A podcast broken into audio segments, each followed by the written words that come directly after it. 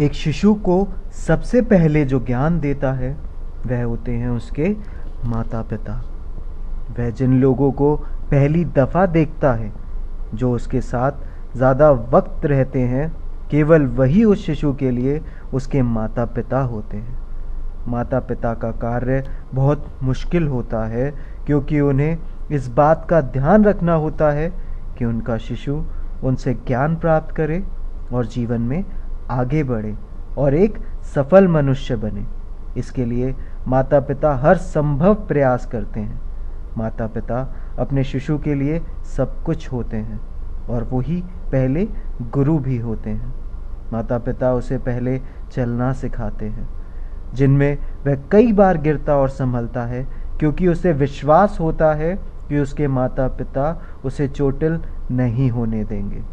जैसा आप व्यवहार करते हैं बिल्कुल वैसा ही व्यवहार करना आपका शिशु आपसे सीखता है। चाहे आप अच्छा व्यवहार करें या बुरा, उस शिशु को अभी नहीं पता क्या सही है और क्या गलत। उसे तो बस लगता है कि जो वह देख रहा है, वही सही है। जैसे जैसे शिशु बड़ा होता है, विकसित होता है, वह अपने आसपास हो रही सभी बातों का अध्ययन करने लगता है। जो माता पिता उसे सिखाते हैं, जो शिक्षा देते हैं, उसे वह सच मान लेता है। लेकिन सोचिए, अगर आप अपने बच्चे को सिखाएँ कि चीखना, लड़ना यह सब गलत है और दूसरी तरफ़ वह आपको यह सब करते हुए देखे तो क्या वह आपकी बात मानेगा? नहीं। एक शिशु आपकी सलाह से ज़्यादा आपके उदाहरण, आपके व्यवहार का अनुसरण करता है। अगर आप पूजा अर्चना करेंगे, तभी वो सीखेगा कि ऐसा क्यों करना चाहिए। सिर्फ़ आपके कह देने से वह वह कार्य नहीं करेगा।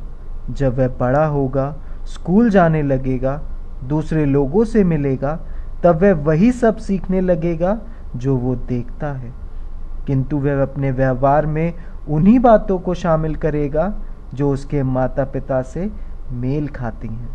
इसीलिए इस बात का विशेष ध्यान रखें कि जैसा व्यवहार आप अपने शिशु से चाहते हैं, उसे वैसा ही उदाहरण सिखाएँ।